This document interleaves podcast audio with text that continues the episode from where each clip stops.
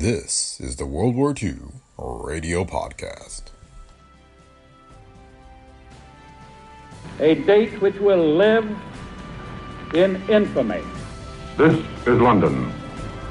We shall fight in the hills. We shall never surrender. Go ahead, Berlin. This is the National Broadcasting Company.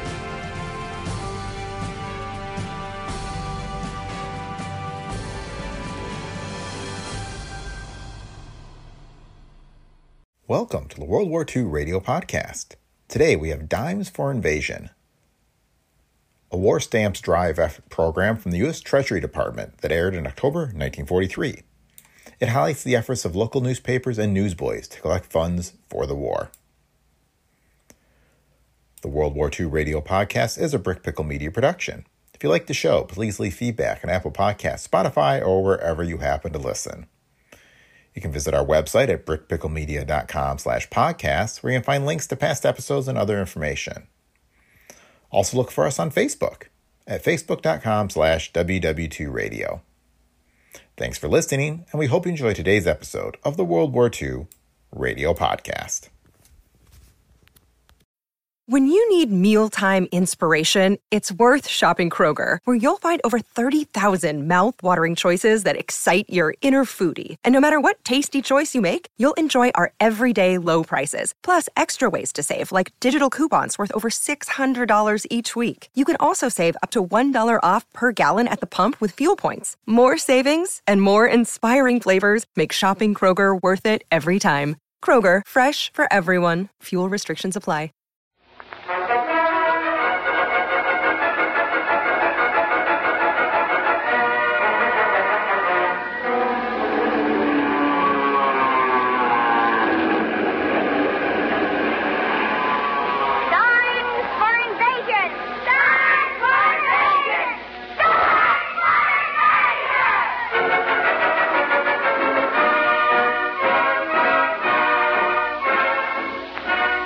October 2nd is National Newspaper Boy Day. In cooperation with the United States Treasury Department, your local newspapers and newspaper boys who deliver and sell United States war saving stamps present an all star radio program, Dimes for Invasion, starring Morton Downey, George Tucker, Associated Press war correspondent, who has just returned from North Africa. You'll hear the Paulist Boys Choir with David Broekman and the Treasury Orchestra and Chorus. The program opens with Strike Up the Band.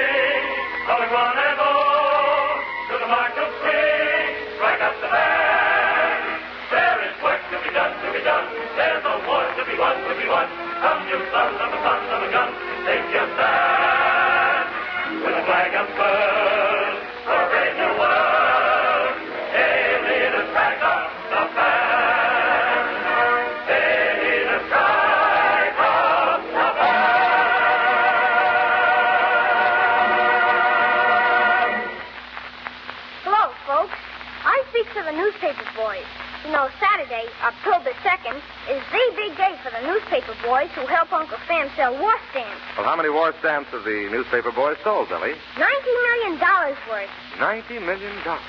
Well, that's really a marvelous record. It sure is.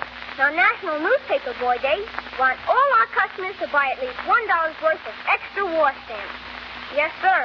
These extra dimes for war stamps are dimes for invasion.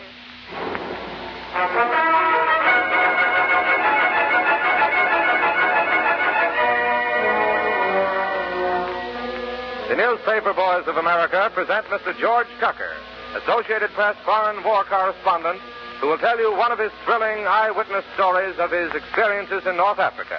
Mr. Tucker will be introduced by Lloyd Stratton, Assistant General Manager and Secretary of the Associated Press. Mr. Stratton. Ladies and gentlemen, of the gallant Associated Press correspondents who have been reporting the war for you in the Mediterranean theater of operations, one has lost his life, two are prisoners of the enemy, and two have been painfully injured. Of the two injured, one, Wes Gallagher, with a steel brace on his back because of a fractured vertebra, is already on his way back to the front. The other, who is pleading to be sent back just as soon as his physician will permit, is George Tucker. He underwent a grave surgical operation in New York only last August 4th as a result of an injury in a plane crack-up in Tunisia. Tucker was for 10 years an Associated Press Broadway columnist. But Tucker wanted to give up the glitter of Broadway to report the danger and action of the battlefield. Tell us, George, why must a correspondent, whose job is reporting rather than shooting, take such risks? Well, Lloyd, in the first place, you've got to see a battle to get the feel of it. You've got to get it in your blood to be able to tell about it. You've got to run the same risks the soldier runs. You've got to sleep in ditches and get bugs on you and go hungry. But don't misunderstand me. Correspondents don't take unnecessary risks. They're thinking every minute of getting a story, getting it written, and getting it back to headquarters for censorship and transmission. George, suppose you tell us. What do you think was your most thrilling experience? That's not such an easy question. I can think of a good many experiences as we drove Rommel across Libya. I spent some time with British sappers digging out landmines and other diabolical death traps left by the Nazis. But I think I'll tell you about one night in Tunisia. It was the night of April the 19th. I had been out with the British fleet and had heard of the remarkable accomplishment of the 57th American Fighter Group the day before. You may recall they shot down 76 Junkers 52s in 15 minutes and damaged or destroyed 28 others. These were the big Nazi transports with which the Nazis were trying to escape from Cape Bon. I came ashore and caught a ride on an army truck about 40 miles up the road to the 57th headquarters. I got there about 11:30 at night. The men were in tents and were just turning in, but I scrambled around and managed to get my story within a few minutes. I was told I could use a trailer, which was actually the 57th operations office, to write my story. It was a bright moonlit night with low scattered clouds. I was all alone in the trailer, writing. Suddenly, I heard that distinctive whoom whoom of a German bomber coming from the clouds. If you've ever heard it, you never forget it. The next thing I knew, the sky burst into light. The Germans had dropped flares to light up the target. I started to move. I thought I could sort of back away from that light. Then it occurred to me that flares spread for a couple of miles, not just a couple of hundred yards. So I ran. I came to a hole about four feet deep that had been the foundation of an ack-ack gun. I fell into it just as the bombs came. They were anti-personnel bombs, designed not for damage, but for killing men.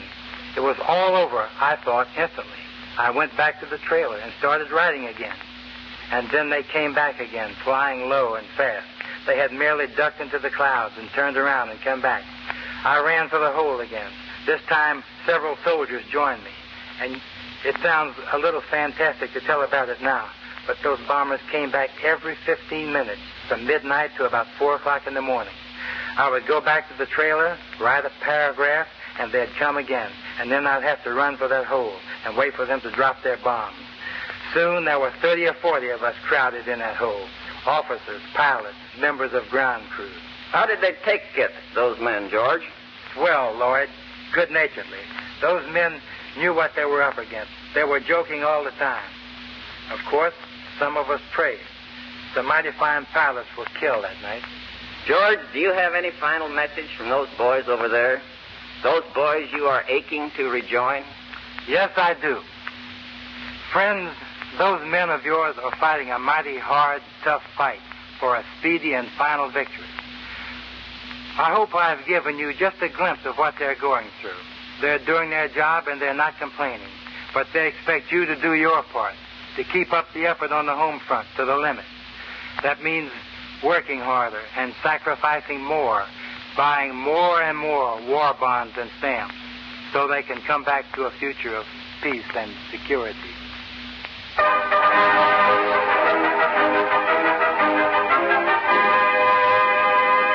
Thank you, George Tucker and Lloyd Stratton of the Associated Press. Now, here is one of America's popular radio song stars, Morton Downey. Hello, folks, and to all the newspaper boys, a special hi, fellas. You did it before, and you can do it again. Back up your fighting men with war stamps today.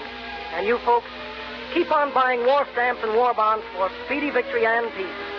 Now, David Broekman and the orchestra and chorus join me in a popular war song, In My Arms. In my arms, in my arms, ain't I never gonna get a girl in my arms? In my arms, in my arms, ain't I never gonna get a bundle of charms? Comes the dawn, I'll be gone. I just gotta have a honey hold me tight.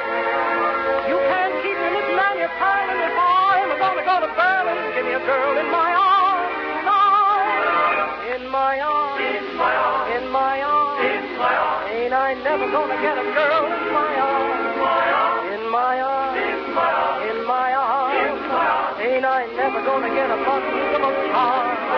Comes the dawn, I'll be gone, I'll be gone. And I thank you for the many letters you write. As for some and cute and female, I'll never get it in the female. Give me a girl in my arms. In my arms, in my arms, in my arms. Ain't I never gonna get a girl in my arms? In my arms, in my arms. Ain't I never gonna get a bundle of charms?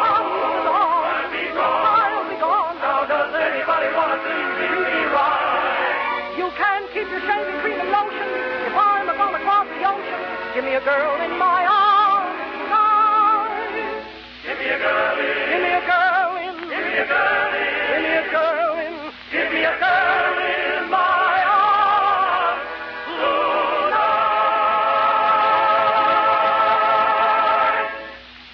Yes, friends, every dime counts.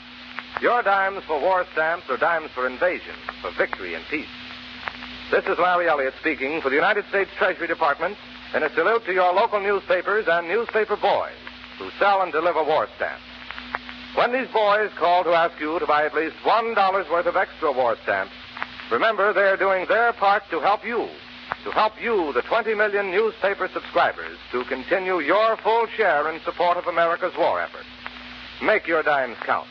Buy that extra dollar's worth of war stamps from your newspaper boy to celebrate National Newspaper Boy Day. When you buy war stamps and war bonds, you are investing in victory and the future security of this land of our fathers.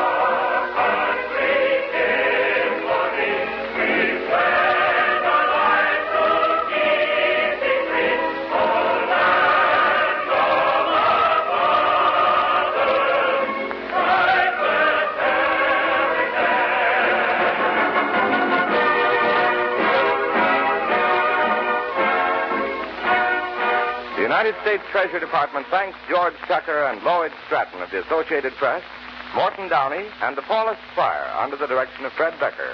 Also, this station for the use of its facilities. The Treasury Orchestra and Chorus were under the direction of David Broekman. This especially transcribed production was directed by Everett George Opie. This is Larry Elliott speaking.